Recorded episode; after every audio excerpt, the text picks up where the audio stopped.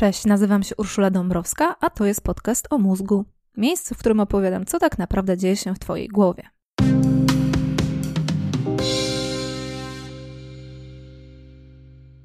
Na co dzień robisz to, co robisz, myślisz tak, jak myślisz i czujesz, co czujesz, ale właściwie dlaczego tak, a nie inaczej? Uważam, że jest to pytanie zasadnicze. Hardware i software człowieka fascynują mnie od lat i chcę się tą fascynacją dzielić z Tobą. Dlatego właśnie umysł, mózg i różne aspekty psychiki to tematy kolejnych odcinków tego podcastu. Chciałabym Cię poprosić o polubienie strony Podcast o mózgu na Facebooku lub zapisanie się do newslettera na mojej stronie. A jeśli ten odcinek Ci się spodoba i zechcesz się odwdzięczyć, to kup mi kawę na buycoffee.tu łamane na podcast o mózgu. Link do tej platformy znajdziesz na mojej stronie www.urszuladabrowska.pl. Staram się nie nadużywać zbyt wielkich słów, ale dziś cisną mi się na usta. Mam wrażenie, że dzisiejszy podcast to będzie najpotrzebniejszy odcinek w podcaście o mózgu. Może nawet w całym internecie. Nie no, żarty, wygłupiam się. Odcinek wyjdzie jaki wyjdzie, ale temat jest naprawdę mega ważny. O samoregulacji powinni uczyć w szkołach, przedszkolach, zakładach pracy, w radiu, telewizji i nie wiem gdzie jeszcze. Bo samoregulacja to podstawa, żeby być w świecie w swoim najlepszym wydaniu. Nikogo nie omijają życiowe wyboje i trudne sprawy, i nie mamy specjalnie wpływu na to, co się nam przytrafia. Za to mamy wpływ na to, jak te mniejsze i większe katastrofy przeżywamy i jak wracamy po nich do względnej normalności. Możemy mieć ten wpływ i możemy go rozwijać, albo nie, i pozwalać, żeby targało nas od bandy do bandy, jaki wiatr zawieje, jaka burza się rozpęta. Jeśli jednak wolisz być u steru i decydować o sobie, to zapraszam do tego odcinka. Opowiem, czym jest samoregulacja, dlaczego nie należy jej mylić z samokontrolą i jakie narzędzia możesz wykorzystywać, żeby sprowadzać swój układ nerwowy z powrotem do optimum. Mózg i układ nerwowy dbają o nasze przetrwanie. Wiem, mówię ten tekst w co drugim odcinku, ale taka prawda. Takie jest zadanie wszystkich naszych organów. Zadbać, byśmy przeżyli ten dzień i obudzili się następnego poranka. Najlepiej w jednym kawałku. Żeby to było możliwe, natura nie pozwala, żeby wszystko zależało od naszej woli i świadomości. To zbyt duże ryzyko. Dlatego czasem stery naszego myślenia i zachowania przejmuje nasz bardzo pierwotny mózg. Może Ci się to nie podobać, ale tak po prostu jest. Nie czas na dywagacje, gdy trzeba uciekać. Wspaniale to się sprawdzało przez ostatnie dwa miliony lat i mam na to świetny dowód. Jeśli ja to teraz mówię, a ty tego słuchasz, to znaczy, że wszyscy nasi przodkowie przetrwali i rozmnożyli się. Nikt ich przedwcześnie nie pozbawił życia i zdolności prokreacji. Żaden zwierz ich nie zżarł, żaden napastnik nie zaciukał, nie spadli z żadnego klifu, dachu ani do studni. Nie zagubili się w ciemnym lesie, ani nie wypłynęli na głębokie wody. A jeśli coś takiego się jednak stało, to zdążyli wcześniej dojrzeć i przekazać geny dalej. Inaczej nie byłoby ciebie ani mnie. Czy nasi przodkowie przeżyli, bo nic nigdy im nie zagrażało? Śmiem wątpić. Ale mieli do dyspozycji wspaniały mechanizm wbudowany w mózg i ciało. Ten mechanizm pewnie znasz już dobrze. To reakcja typu walka albo ucieczka. Z angielskiego fight or flight. Wspaniała rzecz. Mówiłam już o niej wiele razy w odcinku o strachu, w odcinku o układzie sympatycznym, o złości i oczywiście w odcinku o ciele migdałowatym. Odsyłam Cię do tych podcastów, bo dziś idziemy dalej. Będziemy się zastanawiać, co zrobić, żeby wyciszyć reakcję walcz albo uciekaj. Co robić, żeby układ nerwowy i całe ciało wróciło do stanu wyjściowego. Dlaczego to takie ważne? Dlaczego postanowiłam robić dzisiaj dobry PR samoregulacji? Po pierwsze, bo wzburzenie wcale nie jest takie przyjemne. Może dla ciebie jest, ale dla mnie średnio. Jeszcze taka złość i energia, którą niesie, bywa czasem fajna. Miło sobie trochę pofukać i pociskać piorunami. Ale już nerwy, stresy, irytacje to już raczej taka fujka. No i jest jeszcze druga sprawa, może nawet ważniejsza. Reakcja walka i ucieczka ogarnia cały organizm, i ciało, i mózg. I ogarnia na maksa, to znaczy totalnie przejmuje kontrolę. Zostawia ci do dyspozycji dość wąski zakres możliwości. Może ci się wydawać, że nadal masz nad sobą władzę, ale to złudzenie. To część całej tej zabawy. Ponieważ masz zawężone pole świadomości, trudno ci mieć świadomość, że nie ogarniasz. Proste. Nie wiesz, że nie wiesz. Nie jesteś też w stanie zauważyć, że masz mniejszy dostęp do swoich zasobów inteligencji, kreatywności, myślenia nieszablonowego. Możesz mieć przypływ energii i nawet pewnego rodzaju skupienie. To ma sens. Nasi prapraprzodkowie w chwili grozy też musieli działać i to skutecznie. Ale to było działanie zawężone do pewnych sprawdzonych rozwiązań. Uciec, wyrwać się z sytuacji zagrożenia, zniszczyć przeciwnika. I do pewnego stopnia tak samo działamy również dziś. W chwili maksymalnej mobilizacji potrafimy robić nawet spektakularne rzeczy, ale zwykle ograniczają się one do wyszlifowanych schematów. Na spontaniczność, innowacyjność i twórczość nie ma w takich momentach miejsca. I wiesz, na co jeszcze nie ma miejsca, gdy działa reakcja walki albo ucieczki? Na innych ludzi, na kontakt z nimi, na bliskość, zrozumienie, empatię, współpracę. Czy ja muszę dodawać, że takiego stanu nie chcemy? Pal 6, jeśli reakcja walki czy ucieczki przytrafia się nawet codziennie, ale potrafimy z niej łatwo wyjść i wrócić do swojego optimum. Gorzej, że wiele osób ma z tym całkiem duży problem. Podwyższony stres, czyli trwanie w trybie walki albo ucieczki, zostaje na godziny, dni albo towarzyszy stale. Na szczęście mamy coraz więcej sprawdzonych sposobów na to, by koić układ nerwowy. I świadome używanie tych metod to temat tego odcinka, czyli samoregulacja. Dla porządku, samoregulacja to nie jest samokontrola. Ta druga też bardzo ok, ale nie zawsze się sprawdza. Samokontrola zależy od sprawnego działania płatów czołowych, a te, jak wiadomo, są wspaniałe, ale łatwo poddają się, gdy w grę wchodzi pobudzenie. Wtedy kontrolę przejmują ewolucyjnie starsze części mózgu. Mówiąc w skrócie, reakcja fight or flight jest silniejsza niż władza płatów czołowych. Dlatego samokontrola sprawdza się na co dzień, ale nie w ekstremalnych sytuacjach. Dzięki samokontroli nie dłubiemy w nosie, choćby się czasem chciało, nie przeklinamy przy dzieciach i odpowiadamy wyglądasz pięknie na pytanie, czy te dżinsy mnie nie pogrubiają. No dobrze, upraszczam. Samokontrola pozwala nam też skończyć studia, nie ulegać prostym impulsom i osiągać sukcesy w życiu osobistym i zawodowym. Dziękujemy ładnie naszym płatom czołowym, że powstrzymują dzikie popędy i dostosowują zachowanie do obowiązujących norm społecznych. Ale to wszystko może się dziać pod jednym warunkiem tylko wtedy, gdy nasz układ nerwowy pracuje w swoim optimum. Natomiast w chwili, gdy organizmem zaczyna kierować reakcja walcz lub uciekaj, samokontrola chowa się w szafie i czeka na spokojniejsze czasy. Wtedy właśnie potrzebujemy zdolności do samoregulacji. Ok, załóżmy, że przekonałam cię, że samoregulacja to niezła sprawa.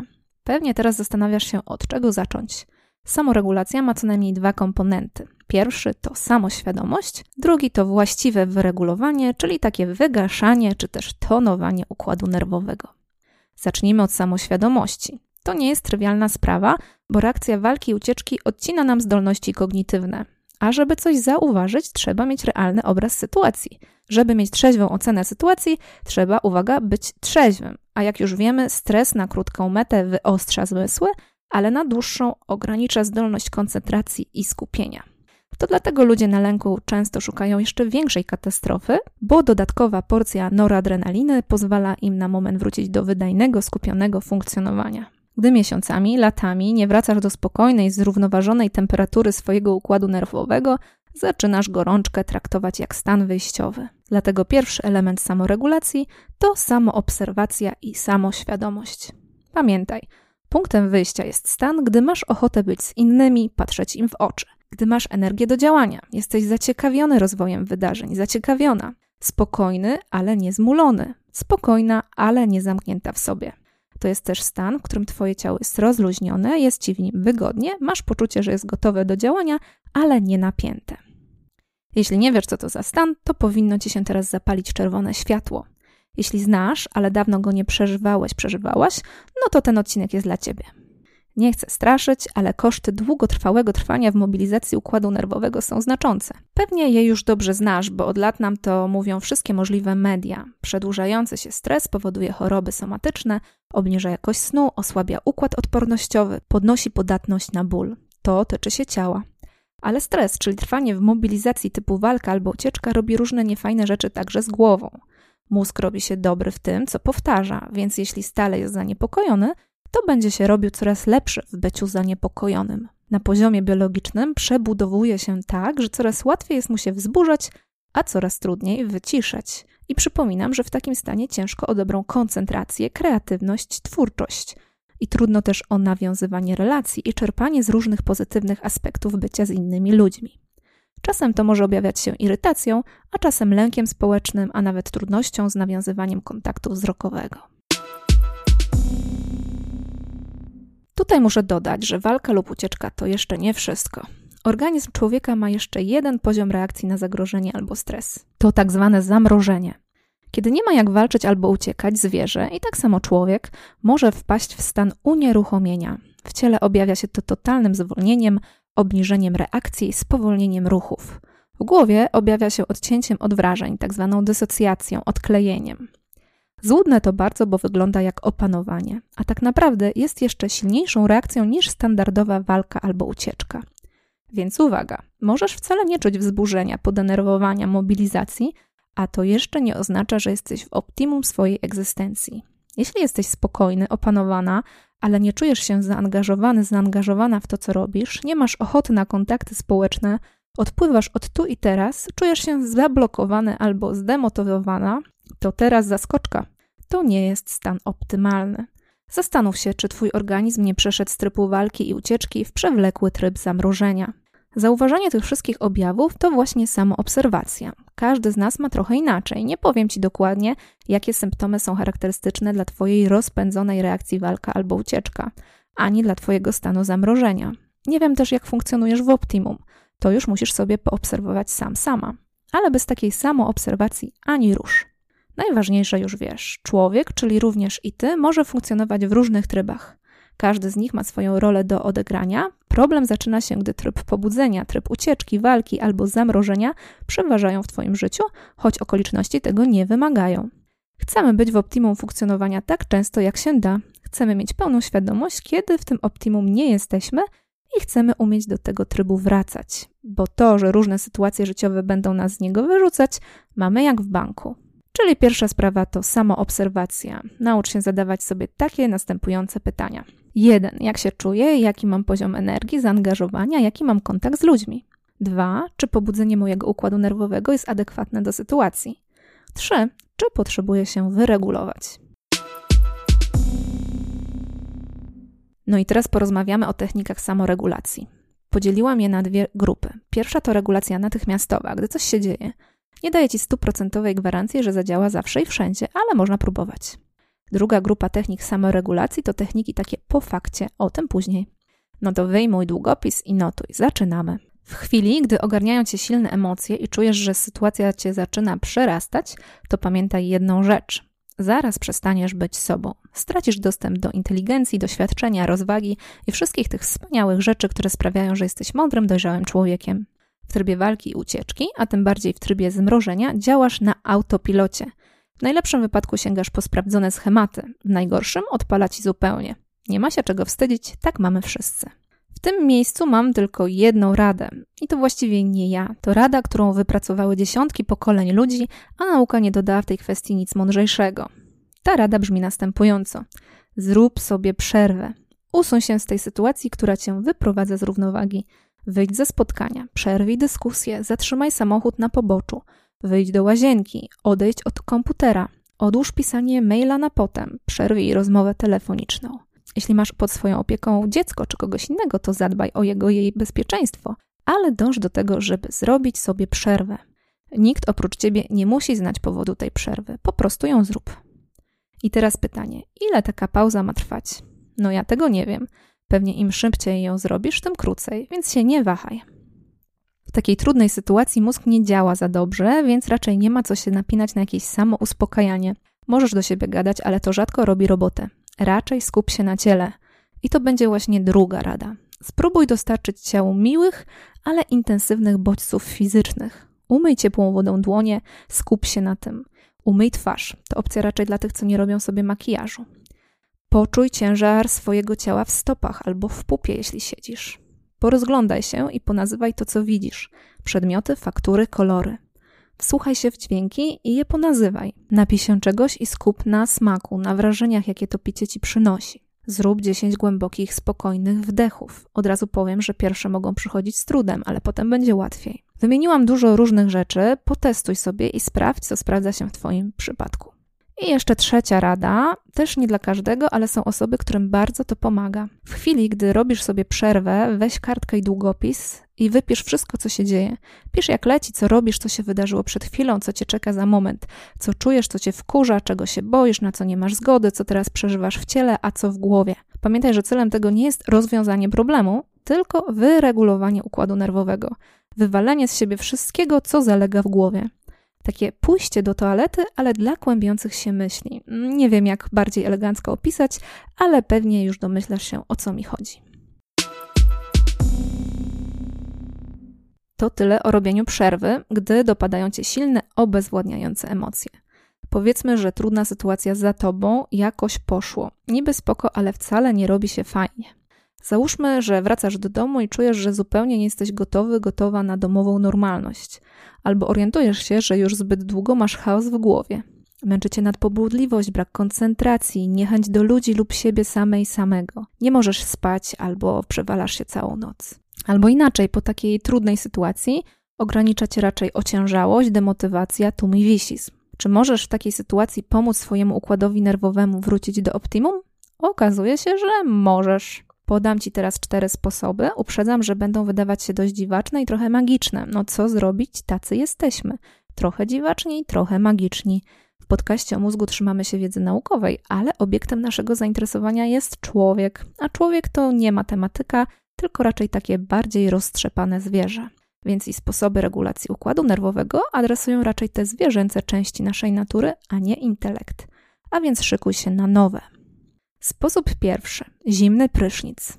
Resetuje układ nerwowy i przywraca ustawienia wyjściowe. No, tak mniej więcej. To zdecydowanie nie jest opcja dla mnie. Jeżą mi się włoski na karku na samą myśl, ale podobno działa cuda. Sposób drugi. Przytulanie. Jeśli masz kogoś do przytulania, to świetna sprawa. Mąż, partner, partnerka, żona, rodzic, dziecko, przyjaciel, przyjaciółka, pies, kot. No, kot to jak ci pozwoli. Można się przytulać na stojąco, można w poziomie, na przykład leżąc kwadrans na tak zwaną łyżeczkę. Kontakt fizyczny jest sam w sobie bardzo przyjemny, ale tu korzystamy z fantastycznej zdolności ludzkich układów nerwowych, jaką jest koregulacja. Jesteśmy istotami społecznymi i dlatego nasze układy nerwowe uwspólniają swoje doświadczenia. Sama obecność innego, najlepiej kochanego ciała koi nasze nerwy. Jeśli nie masz do kogo się przytulić, to nic straconego. Możesz objąć się sam sama, pogładzić po twarzy, utulić. Niektórym podobny efekt daje kołdra albo koc obciążeniowy. Trzeci sposób to kołysanie i bujanie. Takie z nogi na nogę może być do muzyki, albo takie na huśtawce lub w fotelu bujanym. Gdy pierwszy raz o tym usłyszałam, to uniosły mi się ze zdziwienia brwi. Ale spoko, jestem otwarta, więc dałam temu szansę. No i wystarczy chwilę pomyśleć, żeby stwierdzić, że coś w tym musi być. Skądś te wszystkie hamaki, bujawki w ogrodach i fotele bujane się wzięły? Ludzie od dawna lubili w nich siadać i się chillować, bo to im obniżało napięcie i koiło nerwy. Nie musieli wiedzieć, że tak to działa, żeby działało. Ale teraz my wiemy i możemy świadomie sobie takie bujanie i kołysanie fundować, choćby przy porannym myciu zębów. Bo ja na przykład ogródka ani miejsca na bujany fotel nie mam, ale może ty masz. Czwarty sposób to śpiewanie, a jeszcze lepiej nucenie. No i tu znowu włącza mi się zdziwienie, żeby nie powiedzieć powątpiewanie. Wszystko robi się jednak jasne, gdy padnie hasło nerw błędny. Opowiadałam o nim w jednym z pierwszych odcinków. To on jest głównym agentem tej części układu nerwowego, która odpowiada za odprężenie. Pobudzanie nerwu błędnego pomaga koić nerwy, a tym samym wracać do optymalnego działania układu nerwowego. I właśnie nucenie, szczególnie niskich tonów, pomaga pobudzić nerw błędny do pracy. No i mamy to w telegraficznym skrócie. Po pierwsze zimny prysznic, po drugie przytulanie, po trzecie kołysanie, po czwarte nucenie. Cztery techniki samoregulacji, gdy pobudzenie nie chce samo ustąpić. Do tego istotne jest rozwijanie samoświadomości. To ma być taki stały, regularny monitoring, co się z moim układem nerwowym w danej chwili dzieje. A w sytuacji silnego pobudzenia, wiadomo, robimy przerwę i nie podejmujemy żadnych działań, dyskusji, bo to mija się z celem. To na dziś tyle. Na koniec gwiazdka, bo w całym tym odcinku nie wspomniałam o takich podstawowych sprawach jak sen, odpowiednie odżywianie i aktywność fizyczna. W sumie od tego powinnam zacząć, ale mam nadzieję, że dla słuchaczy podcastu o mózgu to są sprawy oczywiste. Te trzy aspekty życia to fundament do wszystkiego, więc jeśli chcesz wyregulować swój układ nerwowy, to nie zapominaj o podstawie. Wyśpij się, jedz regularnie i zdrowo, ruszaj się najlepiej na świeżym powietrzu. A do tego zimny prysznic, przytulando, bujando i murmurando. Jak dla mnie całkiem sympatyczny plan na resztę zimy.